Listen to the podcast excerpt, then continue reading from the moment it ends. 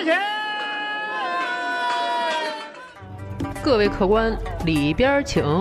欢迎来到法律小茶馆，有请中央电视台法律讲堂节目资深主讲人周密律师和您说说身边事儿，解解心中忧。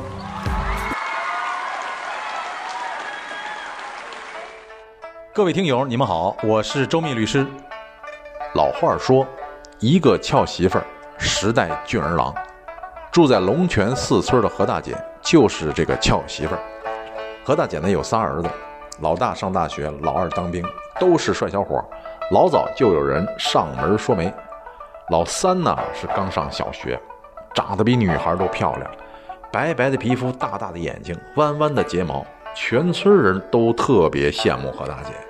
有一次，何大姐的大儿子、二儿子都休假回了家，一家人呢决定去照个全家福，去城里找了个大的照相馆。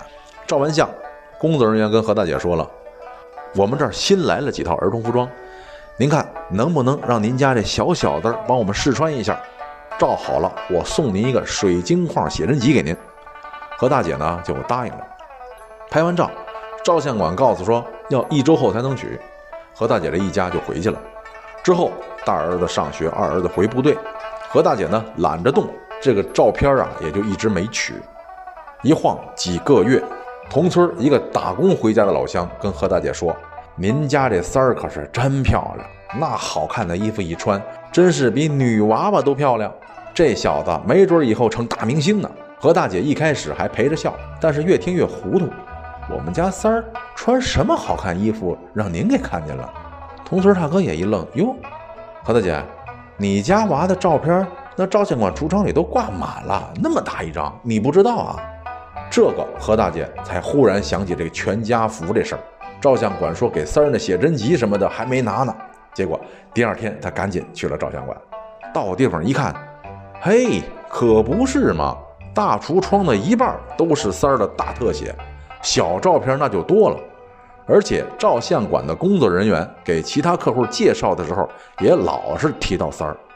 何大姐不太高兴了，你这是拿我孩子做生意啊。何大姐说了，你照相馆要把我儿子照片都撤下来，并且你答应好给我的该给我。照相馆同意了，把照片撤下，并且把该给何大姐的照片啊、写真啊都给了她。何大姐一看人家这块也都办了，该给的也给了，那就这样吧。这事情要是这么简单，咱小茶馆就不聊它了，对吧？这件事儿是按下葫芦起了瓢。没多久，何大姐的亲戚给她发微信说，姐呀，三小子这都代言了，给你挣多少钱呢？何大姐说了，瞎扯，有钱我就分给你行吗？那位亲戚马上给她发了一个微信截图，图片是小孩食品的包装袋，正中间那个美美的笑着的小孩就是三儿。何大姐可真生气了，照片不都撤了吗？随后何大姐又找上了照相馆，照相馆解释了，我们没卖过您儿子的照片啊，不清楚怎么到了包装袋上的呀。结果何大姐经过明白人的指点，找到了生产厂家。原来是厂家的人与照相馆的工作人员是朋友关系，无意中看到了照相馆里挂的照片，觉得三儿这个形象啊特别贴合产品调性，便跟朋友要来了原图，当做了自己新产品的封面。何大姐找了这两家单位解决，可是照相馆觉得呢，一，你接受我道歉了，我照片撤下来了；二是我们无偿提供，没有盈利目的，以为人家也是喜欢三儿，觉得长得好看。至于生产厂商怎么使用，我们无法约束，不应该赔。厂家认为呢，我们不知道孩子是谁的，不是故意侵权，所以两家谁也不管了。何大姐挺窝火，我儿子的形象你们拿去想干嘛干嘛，太不尊重人了。于是起诉了照相馆和生产厂商。这个事情听上去似乎有些复杂，那么我说说你听听。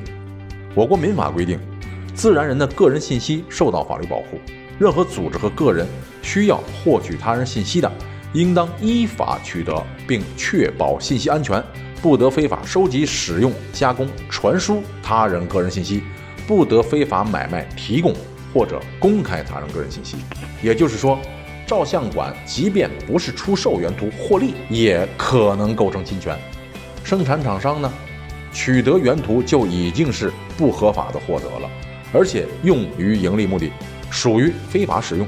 这与他辩解的故意不故意没有关系。